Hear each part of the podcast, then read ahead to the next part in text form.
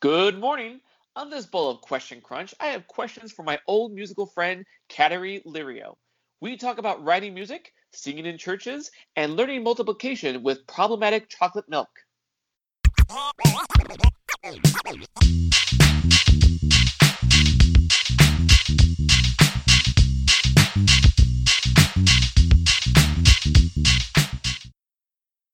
Kateri, you are one of one of one of uh one of the guests that have been like an old friend forever. I think we met in high school. Was that right or is that college? It might have been college. Define forever. Forever? I don't know. I, I I've I've had friends on here that I've known since junior high, so forever is a weird way of saying. I think, okay, like jogging back, I believe it was post high school, pre college, because our mutual friend and I were in a band together. And I You could say his name. to one of our shows. He who must not be named, he who whose mu- he was a guest. He's been a guest. he who must not be named, whose name is Wayne. Wayne and I were in a band together. And so band was think we met Abstract Theory. Yes. I bit my tongue before I said it. We were a progressive rock band out in the Inland Empire, and we would play headbanging music in front of a local coffee shop called the Coffee Clutch. It was very cacophonous. Those are some good memories. And the, the the bite the lip makes sense. Did you bite your? You said you bite bit your lip or you bit, bit your tongue? I think I said I bit my tongue. Gotcha. um, no, it's it's. Uh, I think I still have photos of the abstract theory days on my computer, and so whenever the screensaver goes up, uh, photos of those memories and those times come up, and I'm like, oh, good times, good times. Um, so I've enjoyed seeing uh, your evolution, your progress in your uh, musical career, and uh, that being said, what is your history with music? Oh, it's it's it's complicated. Complicated is good. Well, I started as a classically trained pianist at a very tender age of six. And then in high school, I fell in love with a boy that I really wanted to impress. And he was into prog, Genesis, Yes, Dream Theater. And so I really wanted to impress him. So I started listening to all his music. But he actually turned me on to other styles of music outside of classical music. And at the time, I was listening to a lot of teeny bopper music, like Backstreet Boys and NSYNC. O Town was my favorite band. And so I just Woo! complete 180. Sorry, I, But I had a woo for O Town. In case uh, anyone doesn't know, uh, that's our local boy band, I guess. we we- don't didn't we have like a guy in there? I can't remember. Was it Ashley Parker Angel that was I from? I don't remember his name. I just remember they were, there was a reality television series, and he said he's from Rancho. I'm like, yes. They're my favorite boy band. So, so to go from O Town to Dream Theater was this huge shift. And I started getting into, from there, I started getting into jazz, rock. I picked up keyboard at the time. And then in my early 20s, you know, the thing with the high school guy didn't work out. So I just moved on with my, with my life. I ended up picking up the ukulele because I got kind of bored from playing piano and started writing songs. So now I have been calling myself a multi instrumentalist and songwriter. And you went into uh, you took music classes in school. Yeah, I've taken I've taken music classes throughout my life. I was in a conservatory in high school. I attended Cal Poly Pomona and got my BA in music on a full scholarship. And now I'm in a master's program for teaching. And through this whole process, I feel like even though I have a classically trained background, learning the ukulele with a natural approach, with having no instruction, has been interesting too. So that's why I say my history with music is complicated because I have this like really strict conservatory training in some sense, and then in another sense, I have this really raw, organic, natural approach with songwriting. I feel like that gives you like a really good balance though, right?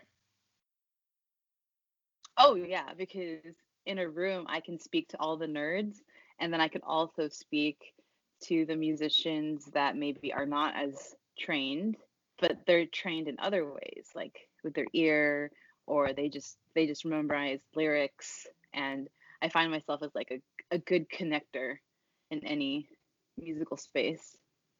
I feel like there's like a pride and, and arrogance with a lot of conservatory trained musicians. They're like, F you, you don't know this scale. Um, or you don't know what the Neapolitan six is, you're not a real musician. And then you give them an opportunity to improvise and jam with musicians that are not classically trained and they have no idea what to do. Now there's all this there's all all sorts and varieties of musicians in between. But yeah, thanks for saying I'm balanced. well, I feel like uh, um, when I've when I've worked with uh, when I've talked to other artists, um, and well, okay, for instance, one time I heard an artist uh, there was a question that said, "How do you come up with your colors?" And one artist said, "Oh, I, I have it's in my gut," and another artist said, "Oh, well, there's a whole thing about color theory." I just find it amusing because they're saying the same thing, but the person who says it comes from their gut doesn't know about color theory and doesn't know that that is uh, that is affecting them. We're surrounded by art, so we are affected by color theory without even knowing it. And I feel like that might be the same way with music, where um, the people who learned it on their own by their ear, they might not know what they're doing. They don't know the terms of what they're doing, but they're doing them. Yeah, exactly. You don't necessarily need to know theoretically what's happening or an, on an academic level what's happening. You just make music. And if you talk, you have rhythm. And if you know how to bang two sticks together, that's an instrument. Which I don't. Banging sticks together? I feel like I'll be like, ah, I'll miss. I'm like, damn it, I'm out.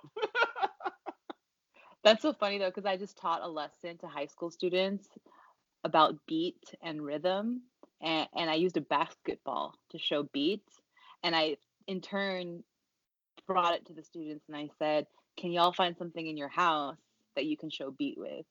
And someone brought out two forks, and he just banged the two forks together. I'm like, "Great, pass, you got it." You, you, you didn't want to show them that scene from The Jerk? Have you seen The Jerk? I don't think I've.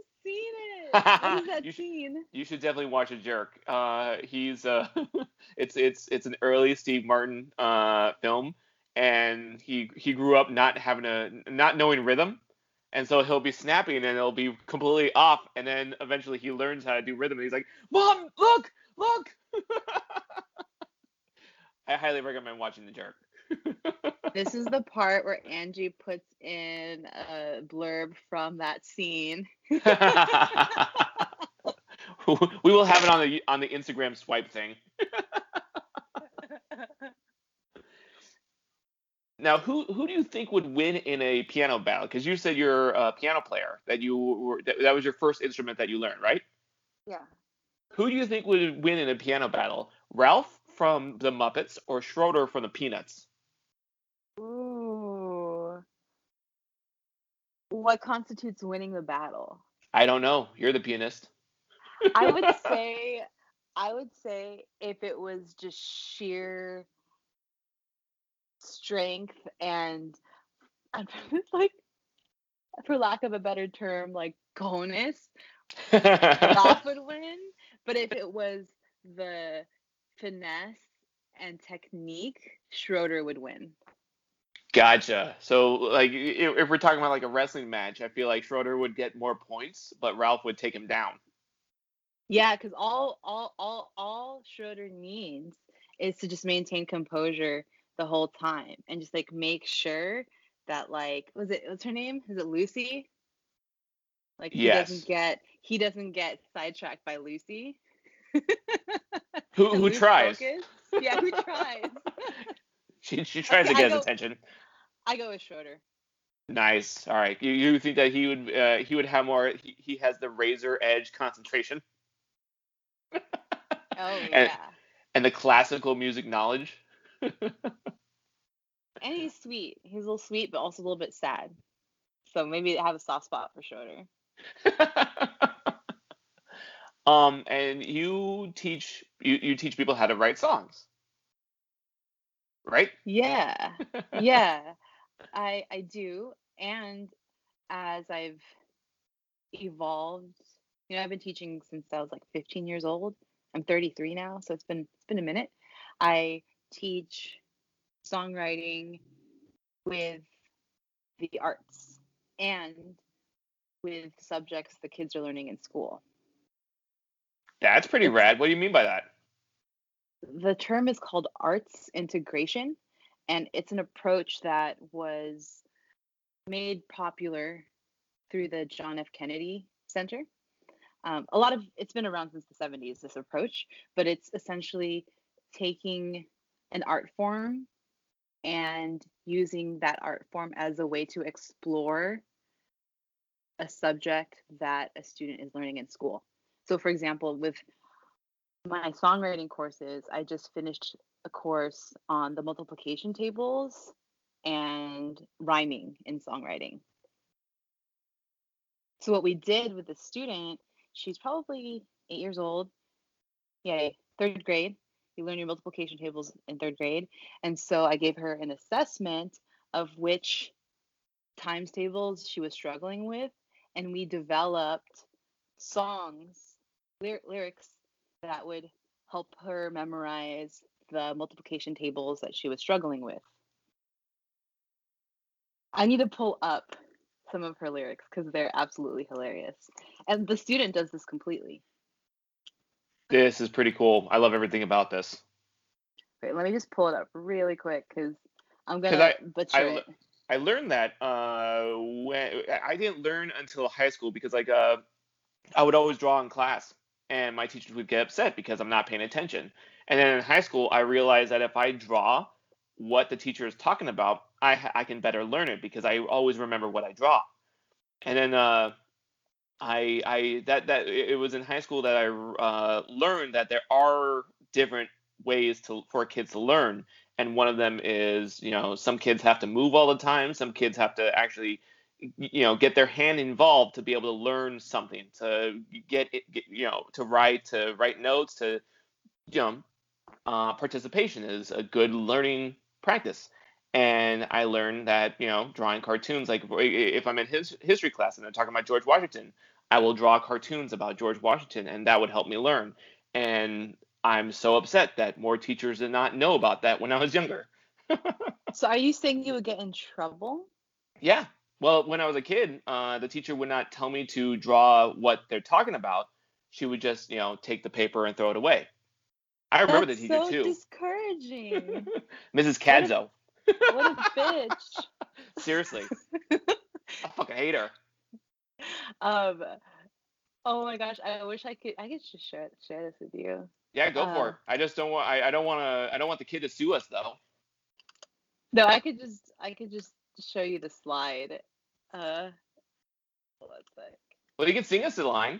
Go for it. I want to learn my multiplications. I'm a big fan of Schoolhouse Rock.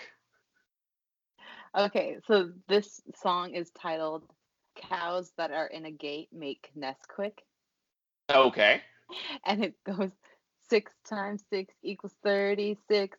Get out the nest quick. Six times seven equals forty-two. Cows say moo. Six times eight equals forty-eight. Please open the gate. She sings it much better though.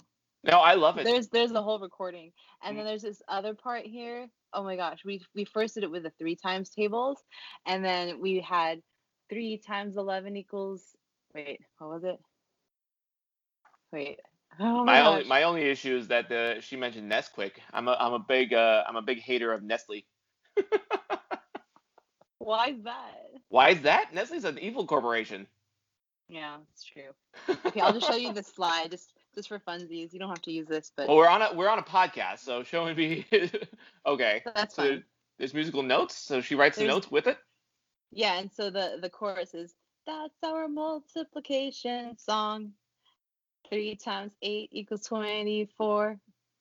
Uh, equals twenty four lakes. Three times nine equals twenty seven creepy mimes.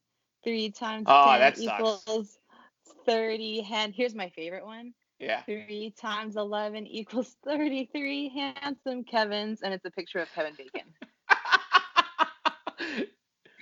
So yes, to answer your question, Did I teach songwriting, but I am I'm I'm wanting students to be successful in school as they continue to explore their own creativity and their creative voice. Tell me this: Did the kid pick Kevin Bacon? No, she said Kevin's, Yeah. and so we were on Google Slides, and I said, "Well, do you know who Kevin Bacon is?" And she goes, No. "No." Yeah. And I say, "Well, your mom's gonna know." So I pulled, I did a Google search, and I Google searched Kevin Bacon, and I showed her a picture of Kevin Bacon, and she just busted up. I, I was gonna say I refuse to believe that you said eight years old. Yeah. I refuse to believe that an eight-year-old knows who Kevin Bacon is. No, I didn't think so. All right, cool. But now, but now she does. Do you remember the six degrees of separation? yeah, I totally do. I, I, I'm I'm a I'm I'm good at playing that game. um. Uh, so what are your steps to writing a song then? Is it all based on uh, learning other materials, other subjects, or uh, like what? How, how does one dive into that? I don't know how to write a song. Help me out. Yeah, I think it's evolved for me over time. When I first started writing songs, it was because I needed to process my teenage angst and Sure. emo feelings about guys that didn't want me growing up. Because, you know, when I was like growing up, I was like really fat and not, didn't have a lot of confidence. Guys didn't like me. Um, so, I used songwriting to just get the feelings out. But now I would say that there aren't steps, there are multiple processes. So you can start off with a part of a song, right? There's these different elements, just like you would have elements in a painting. There's the color, there's the composition, um, there's shading, right? Textures. With songs, there's usually lyrics, a melody, the chords or the music, there's a concept, and there's a title. And you could take any of those con- those parts of a song and use those as an access point. So sometimes I have a title and I'm like, you know what? I'm gonna write a song called see. I have a song called Real Talk. And then I'll start writing from that. Like writing what what real talk is or talking about a specific memory in mind. And then from that prose type writing, the music will come out. Other times I have songs that I have music but not lyrics. I just have two chords like back and forth. We can write a song right now if you want. Oh, okay. I wasn't ready for that, but how yeah, let's learn. Let's learn how to write a song. Yeah. 30 seconds? Hold on. Let me get my ukulele. Think right. think of an accent. Do you want to think of a title? Uh, do you have a melody? Is there a lyric? I'll give you like 30 seconds. As, as not a musician, I can't think of a melody just right off my head, but I can think of a title easily. Okay. oh, she's getting. what I hear the instrument going on. What's oh, you know, you- title? You, you know what? I did think I did think of lyrics for a uh, question crunch intro type thing because I've always thought about like because it's you know it's breakfast it's it's a it's a breakfast themed podcast and I was like thinking of uh, really weird jingles for a question. Uh, uh, for, I was thinking of words for a weird question crunch jingle. Ooh. So, can you expand on that? What is question crunch? Well, the lines that I have is uh, when a question becomes a bunch, I grab a bowl of question crunch. Say that again. When a uh, oh shit. It's when okay. Say it again, but say it slower. when when one question becomes a bunch, I grab a bowl of Question Crunch. When a question becomes a bunch, When one a when one question becomes a bunch. Okay, I need to type this out because I uh, my ears as a musician, as great of a musician as I am, I'm like a visual learner. So I need yeah, go for this. it. I totally understand that. As a cartoonist, I know visual learning. Say it again. When one question becomes a bunch, I grab a bowl of Question Crunch. That's cool. Anything else?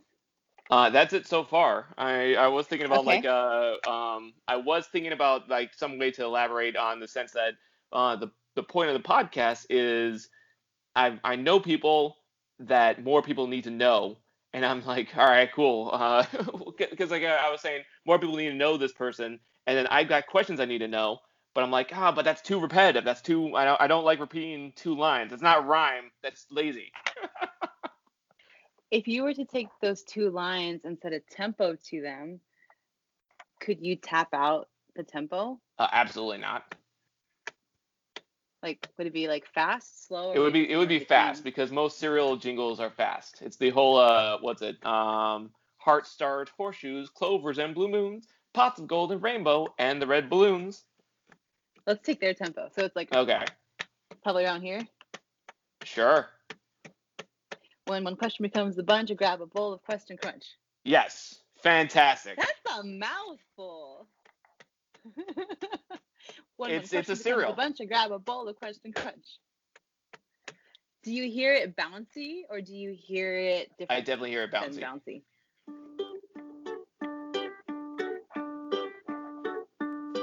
When one question becomes a bunch, you grab a bowl of Question Crunch. Ugh! I know you can Say slow it down. You can slow it down.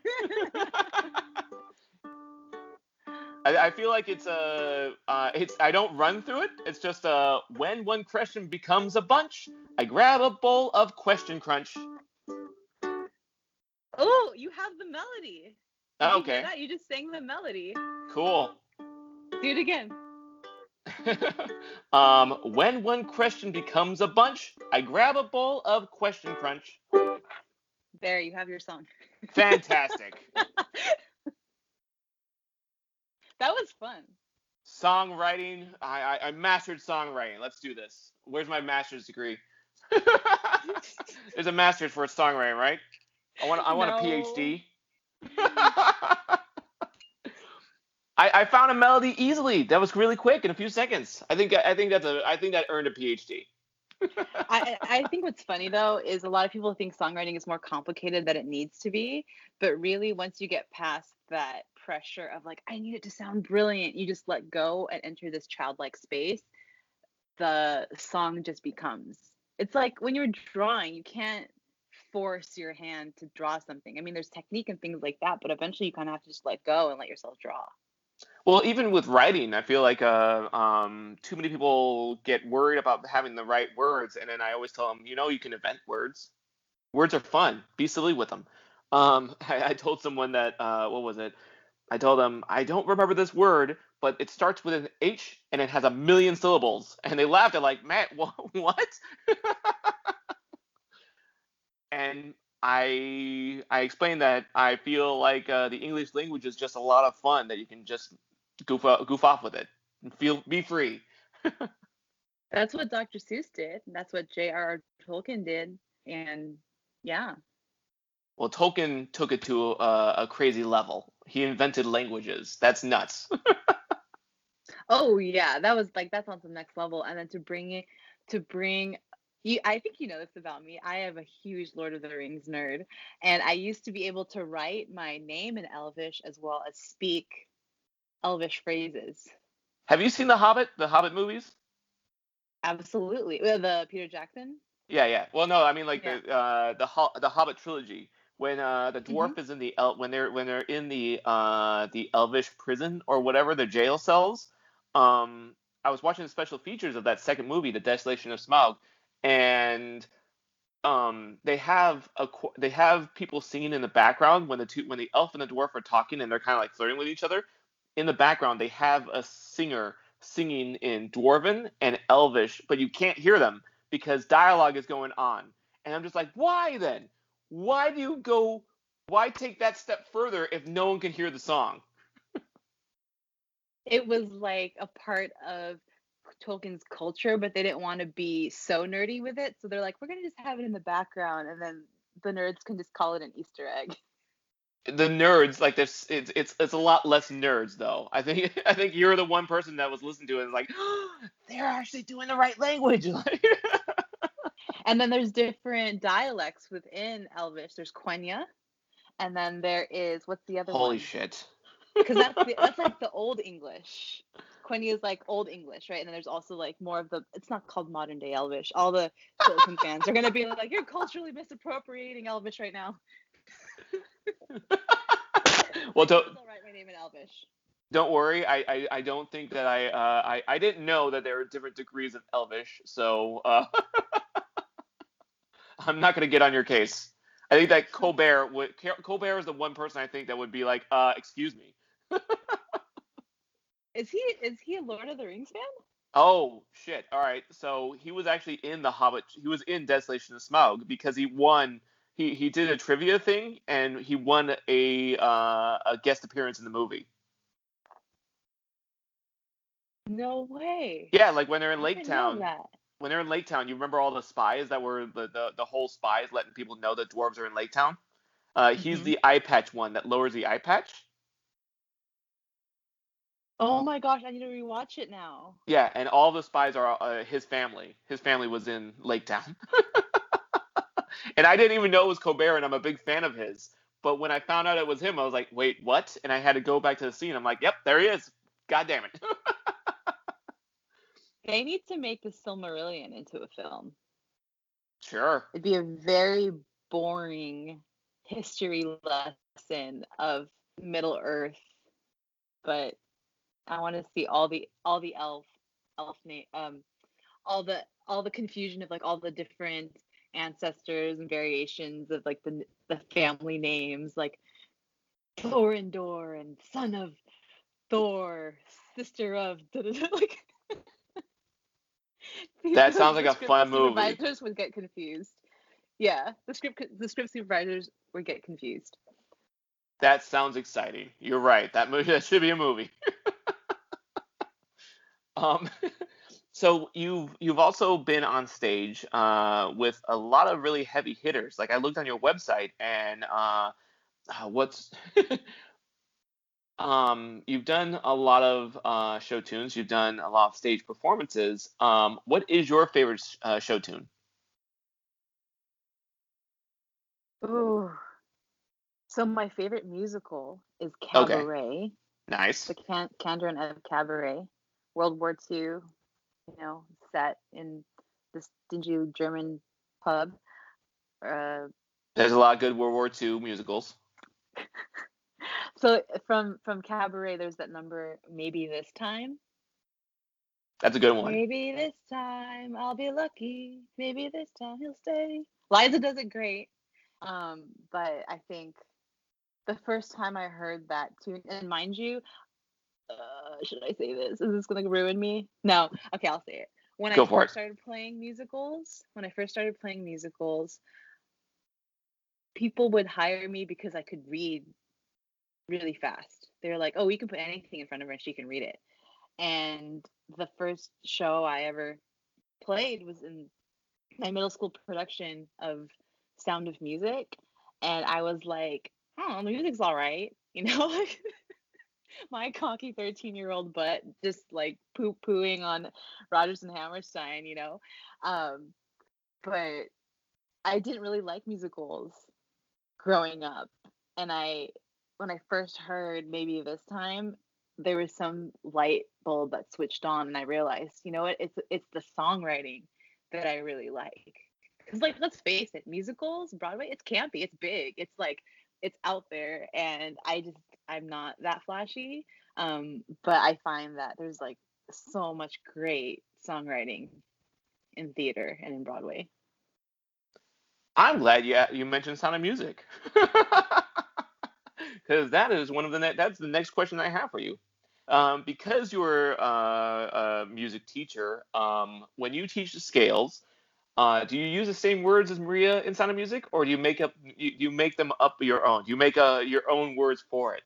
Because when you get to T, what is it? Do re mi fa sol la ti to. When you get to T and she's like tea, uh, drink with jam and bread. I'm like, I don't, I don't drink tea with jam and bread.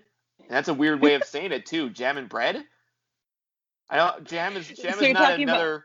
Jam is not another part of the food process. It is on bread. That's the whole. if there's no bread, I don't eat jam. I don't just have jam and tea. I have to have the jam on the bread. I know she's just saying jam and bread for it to rhyme, but it sounds silly. What I'm asking is, what do you have You're with your tea? You're talking about solfege, right? What do I have Well- with my tea? yeah. I- What What do you eat with your tea? Is it jam and bread? I'm weird. I actually put milk in my tea. Okay. I'm British about it. And I also really love ginger cookies, like ginger, what is it, snickerdoodles? Anything with ginger in a cookie. Ginger by See- itself is gross, but in a cookie, oh my gosh. See, and now it doesn't even rhyme. Tea, a drink Tea, with ginger with cookie. gin- tea, a drink with snickerdoodle. Okay, that makes sense. I like that. I like that rhythm. Uh, I just don't think it rhymes with the other words though. We need to think of one that rhymes. What else do I have with my tea? But what I uh, like what do you do with your cakes. what do you do with your scales? You make up your own words for it, like dough, and then you're like, I don't know. Yeah, that's an interesting question because I learned letter names for scales, so like C D E F G A B C, right? And then there's also That's not fun at all. Do re mi fa sol la ti do.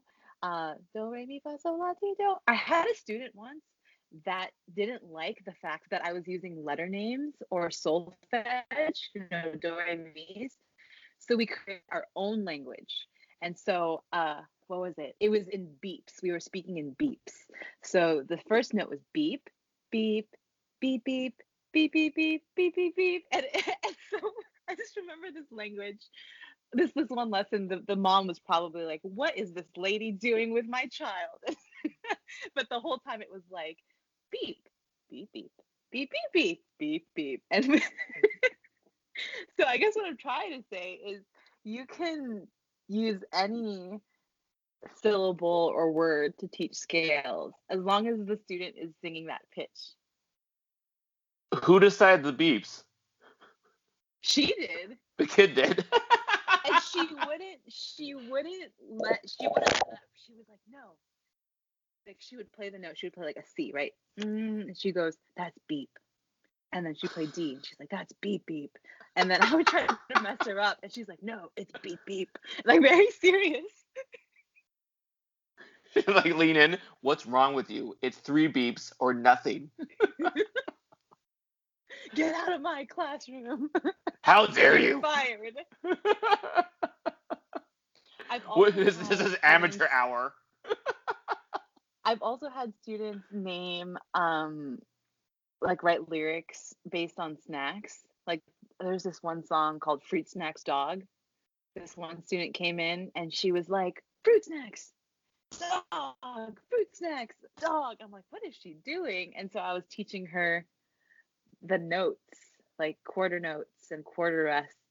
And she was singing her song, but she didn't know what the note notation looked like and um thus birthed the song fruit snacks dog Uh, I'm I'm I'm I like that better than the kid who uh, mentioned Nesquik. I have not heard of any dogs that have stolen water from any communities. yeah but a third year old does not know anything about fracking so you uh, can't they- her They should. They should all know about Nestle and the evils of Nestle. yeah I'm making sure my nephew and- what was that? What a wild world we live in Yeah. you know they just privatized water Yeah. water's being privatized now Yeah, uh, if you watch uh, the movie Tank Girl, uh, water is wa- water is a commodity that the evil corporations fight over. and and mad max road fury fury road Yeah, which is a Well- fantastic film by the way Wa- Water is important. Oh yeah, especially the uh, what is it the guitar player with fire and the. That's the he's the best character. when I go into battle, I want to make sure that the music is cool. Really, it's our buddy Wayne. Wayne Ingram plays the the guitarist in Mad Max. Totally makes sense. Um, what has been one of your favorite musical experiences? Oh man. This is not gonna sound sexy, but any stretch of the imagination. But there's just one time Oh, I can I stretch my imagination far. So don't don't don't start with it's not going to be sexy because it's uh, we'll see. So I was Don't inside. A, I was not having a good day. I was inside a Catholic church, and Sexy. I, I just, oh my goodness, I just asked my now late um, music director if I could just sit at the piano and play because no one. It was like a Monday. No one was in there. She's like, "Yeah, go ahead." Um, God bless her soul, Karen. Uh, so I sat there and I just started playing, and it was I was having such a such a bad day, Jimmy. I just started crying and just letting it all out. No one was around. I felt safe. And then out of nowhere, I hear a second voice. And this is inside of a Catholic church, brick building, right? And the first thing I thought was, God? I'm like I I can hear you, but why are you a female, you know? And then I turn to my right and I see this woman who had just walked into the church, but I was too busy in my own head and in my feelings that I didn't see her walk into the church. And she had started singing with me and she knew the song. So she started singing with me and she was having a bad day too and she was crying and I was like, "All right, well, I just gotta finish the song." So I finished the song and I look up and then she had like got up and left. And It was such a weird moment because I was just letting it all out. I never met her. She didn't come up to me. I didn't come up to her. But it was like through that moment where I realized that my purpose in life is to connect with others. And if I can connect with others through music, then that's I did my job. And I'm just, I'm never gonna forget that that day. I would now, not to get religious on you or anything, but you said, uh, God, why are you a woman? I can hear your voice, but suddenly you're female? All right. but wouldn't it also be an act of God that, you know, two people randomly have shitty days and they're both crying, and it would be the voice of God that led you both to have this special moment in church?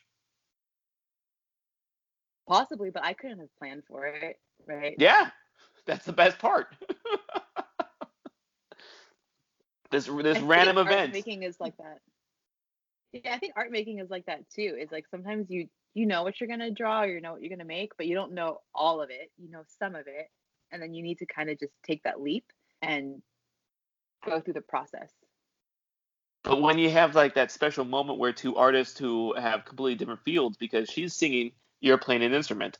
We don't know if that she can play an instrument, but you guys both were able to come together and make something beautiful. That's pretty. That's fucking special. Um, uh, how are the acoustics in this church? Because I I know there's this one Catholic church in I think Pasadena. I think it's Pasadena that is ridiculously like I don't want to say orthodox, but it, it's it's gorgeous. There's like all these stone pillars. There's all these. It's it's classic. Like I remember when I took an art history class and we were learning about char- uh, church architecture, and that's like really a classic style at in the Pasadena Catholic Church. And I'm just like uh, imagining like this really epic Catholic church, and the echoes of your music filling it. I'm like, wow, that would be uh, that'd be a hell of a moment.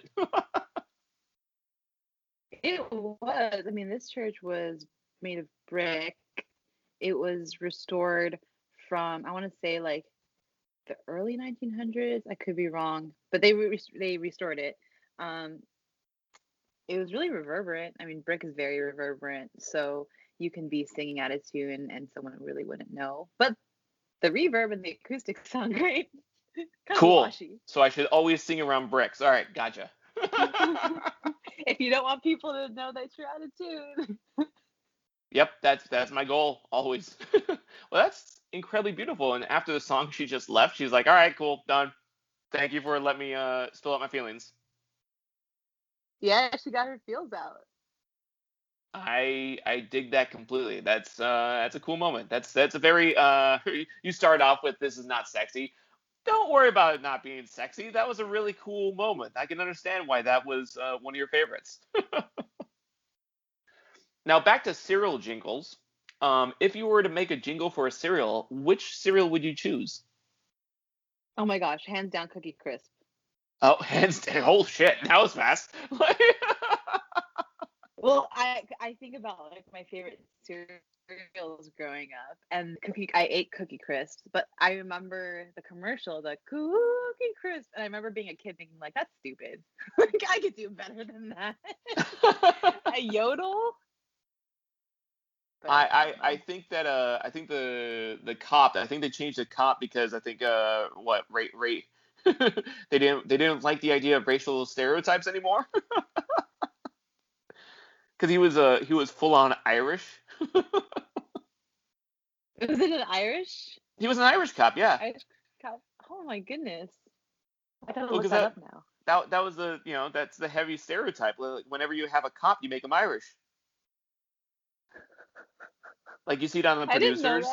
Yeah, you see it on the producers. Um, you saw it on the uh, 1966 Batman series. Um, while Commissioner Gordon had uh, you know American accent, um, the cop, what's his name? I, was gonna go through another stereotype, but I think it's like oh something. Do you think there could ever be a Filipino cop? I mean, I'm I'm from the Philippines, but I feel like yeah. Filipino cops would be way too nice. if we're talking about stereotypes, I think that uh, no, I think that would be too nice. I, I, I just can't. If we're talking about racial stereotypes, I just can't see a Filipino cop. we'd be like, we let you pass. It's okay next time, huh? It's the Irish cop that's like, oh, we're gonna take you to jail. we're gonna take you in. You're stealing all our cookies. The pub after. Gets hammered, drives home. I mean, but you've seen you've seen the producers, right? Mel Brooks. I haven't. I'm so not cultured, Jimmy. You haven't seen I the producers? I think it's on Netflix. If it's on Netflix, you have to see it. It's really funny. But they have a scene where the, the, the Irish cop is talking to uh, damn, I'm blanking on his name, Nathan Lane. He's talking to Nathan Lane, and uh, Nathan Lane is doing a horrible like Irish accent, and he's like, uh, he's because he's trying to relate to the cop. He's like, yeah, I'm just gonna go head to the park. I'm gonna head to the park, and his his voice keeps getting higher as he's talking. And it's hilarious. I highly recommend checking it out. I've not seen the producers, but I have seen Blazing Saddles. Okay, now you're gonna you're you're upsetting me. How? Because that's Mel Brooks too. It is. It is. It's a it's a fantastic film. But now I'm worried that you don't you haven't seen uh, more Mel Brooks films. Yeah, I know. I think why why did I see Blazing Saddles? Oh, Gene Wilder. Oh, Blazing Saddles is fantastic. Don't get me wrong. I love Blazing Saddles. But have you seen like Young Frankenstein? Yes. Okay. Robin Hood Men in Tights? Yes. Oh Spaceballs? yes. Yes. I okay, cool. I'm good now. DVD. I'm fine. Okay, come on, come on, give me more credit. well, you, you you got me worried when I talked to producers uh, producers and you're like, oh, I've seen Blazing Saddles. I'm like, shit. I hope that's not the only one. I think I'm just not caught up then. When did the I think you're pretty caught up? up. That that's a recent Mel Brooks film. That was like the the last one that he did. But he did it in 67 as well.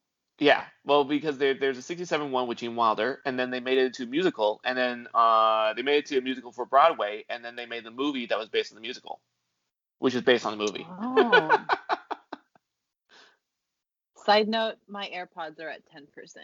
So oh, no. Might, my audio might shift. I mean, I will still talk, but but the audio might shift. Okay. And sound different. Which I hope I hope happens to Beetlejuice. I think that would be fantastic. Beetlejuice the musical? No, have you? Beetlejuice is a musical. Or Beetlejuice the remake. Beetlejuice is a you know about the Beetlejuice musical, right? Yeah, but like as a musical, like remade film is yes. what you're saying. That's what I yes. want. I want because like I like it that producers was a movie, then it was a Broadway musical based on a movie, and then it's a movie based on a Broadway musical that's based on a movie. I hope they do the same thing with Beetlejuice. I think that would be fantastic. But then who would play um what's her face's character? I want the Lydia. whole Broadway. I want the whole Broadway cast. I think they're great.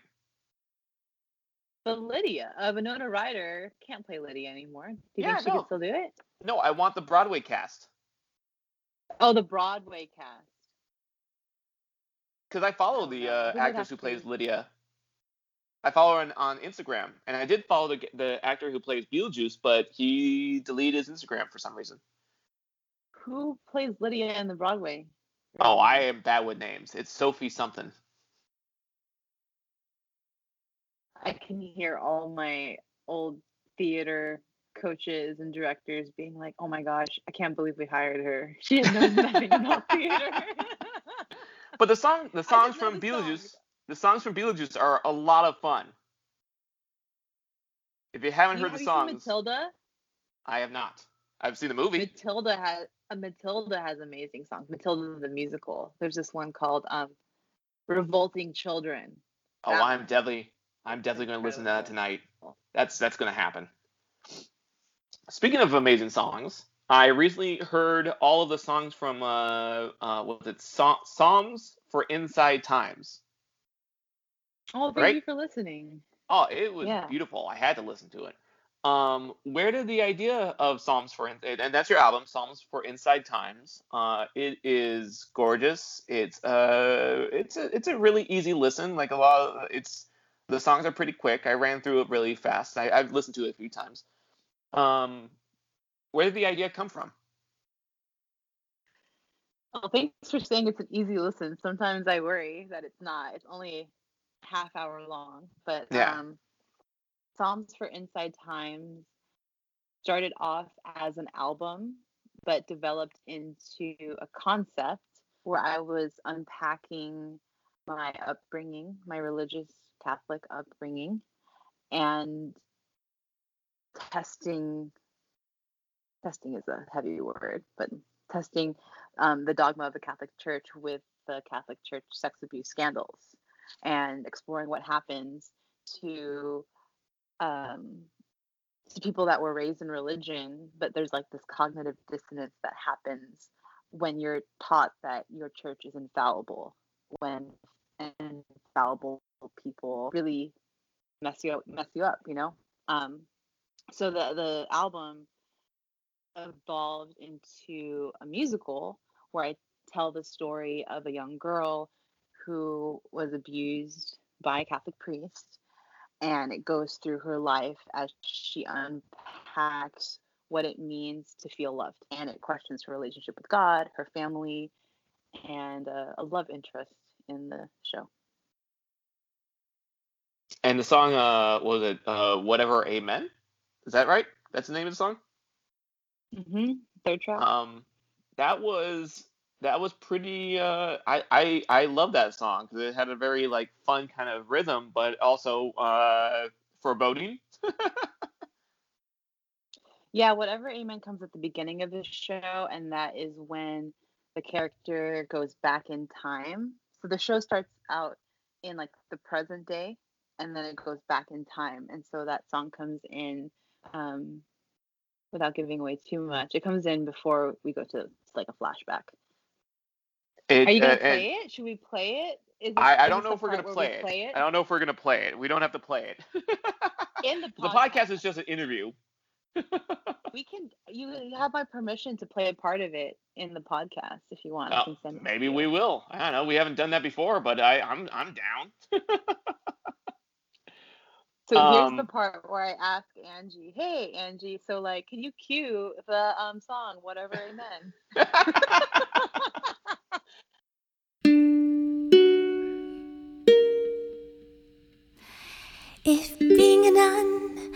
My family proud, I'd do it. I'd join the convent, make nunnery friends and men. Forget 'em. Inquired about religious life when I was ten. I walked along the open road with a priest I befriended.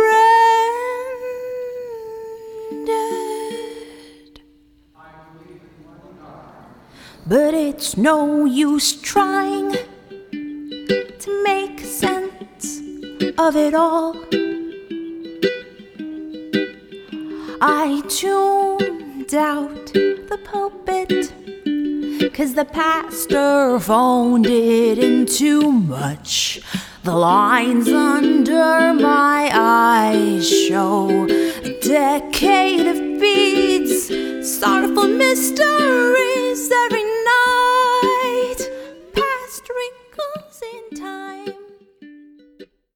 I like it that I like it that it goes back in time because it does have a more uh, playful, childlike innocence to it, and I dig it because uh, I did read. I remember I, I read the synopsis. I read what was it, what what the story was going to be before I listened to it, and I got to that song. I'm like, ah, because it felt it, it felt like I was going to feel really bad when this playfulness is gone. Now, let me ask you this because I have had very few, very little feedback around the album. A lot of people know that I've worked on this, but I think they're afraid to listen to the work. I was wondering what you thought. I just read uh, what it's what it's going. I, read what it's going to be, and I'm I just dive right in. I, I don't I don't make any uh, pre thoughts. I don't I don't make any presumptions of the piece, so I don't know how to answer that question. Because I'm just like uh, I I I want the the artist to lead me through their story. I don't want to try to guess where the story is going to go. Unless like Yeah. if we're talking about WandaVision. Because WandaVision has a lot of really weird cliffhangers and I'm trying to guess where they're going, but I'm having a lot of fun because I don't think I don't I don't think I'm gonna be able to guess it. Have you seen WandaVision? I haven't.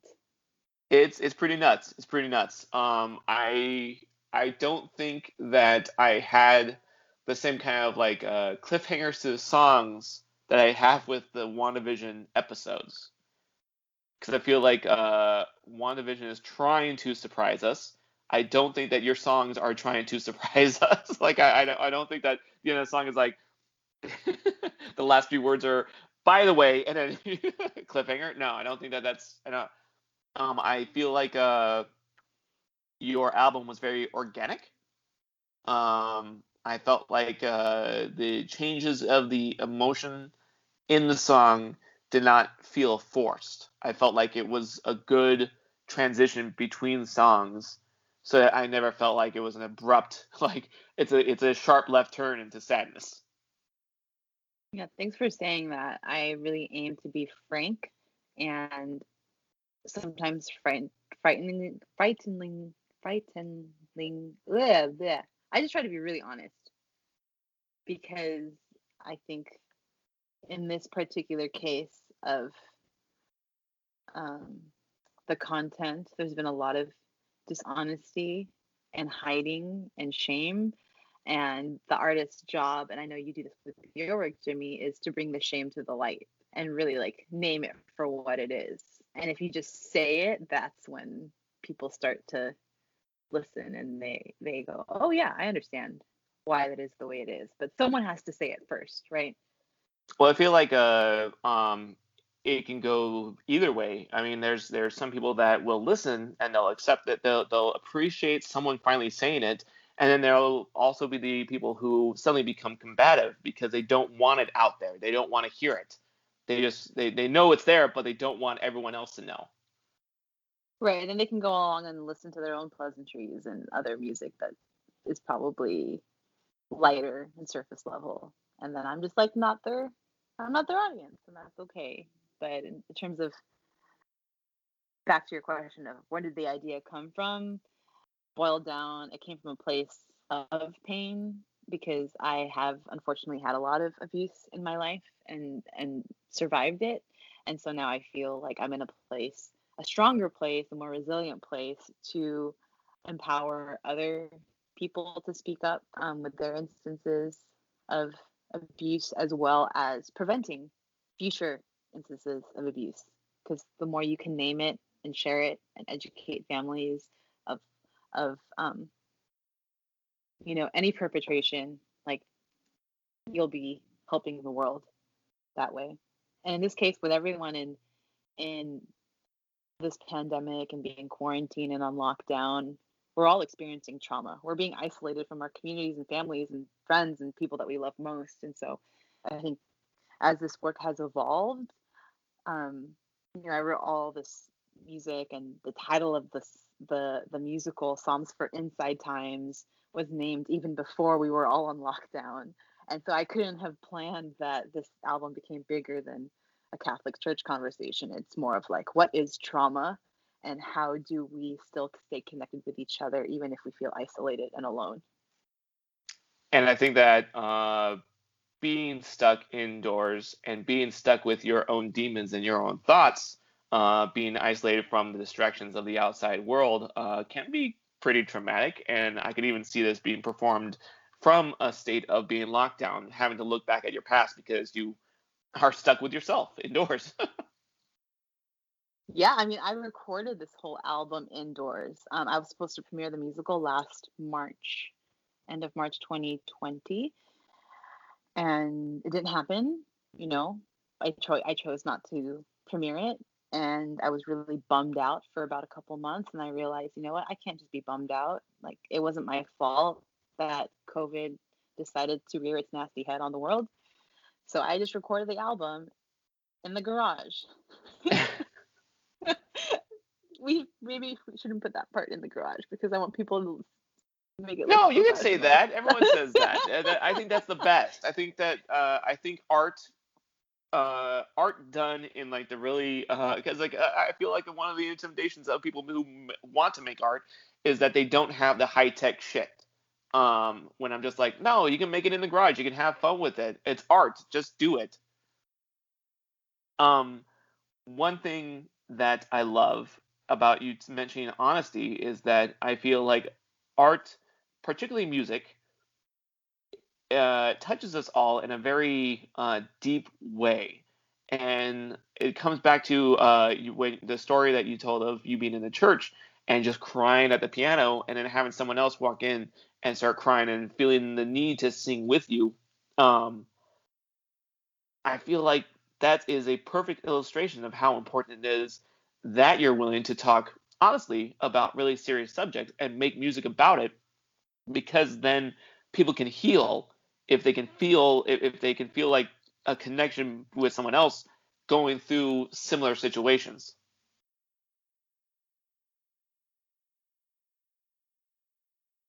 Yeah, I think it's important to tell the truth no matter what. And it's something that my mom always taught me is she said like if you didn't do anything wrong, you don't have to apologize for it. And like when I would get in trouble, she I would say like I'm sorry, and she's like, well, did you do anything wrong? I'm like, yeah.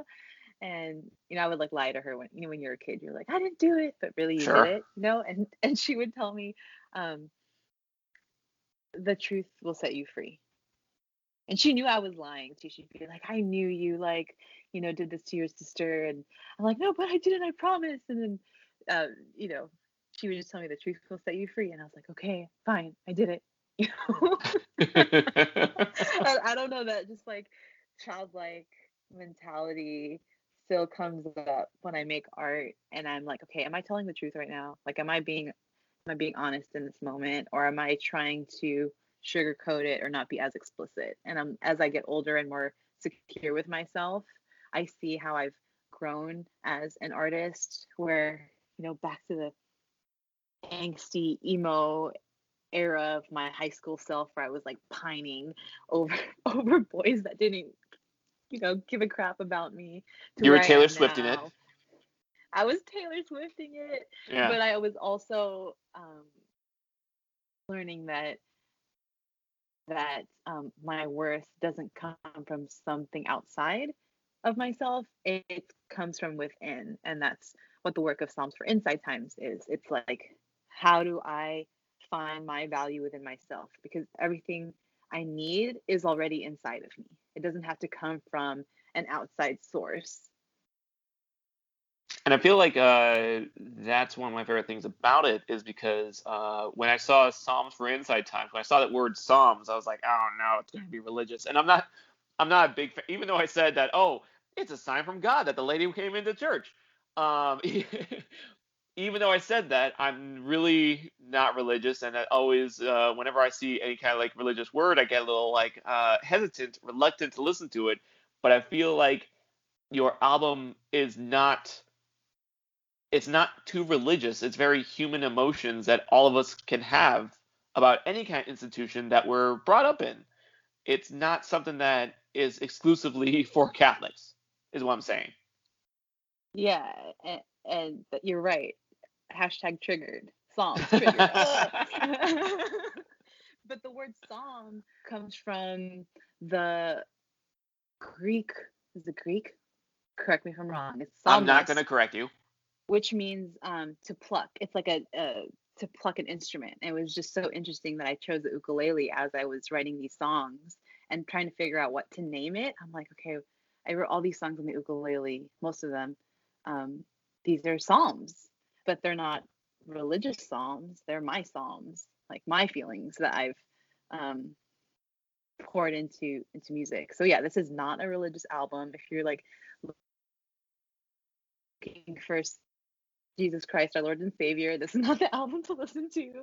But if you want some real stuff that has to do with religion and faith and discovering yourself and um, delves into some heavy topics, listen to listen to Psalms for Insight Times. You know, it's only half hour. It's only half hour long. It's 13 songs. Um, yeah, I don't know what else to say about it. I mean, this is like the proudest thing I've ever made so thus far.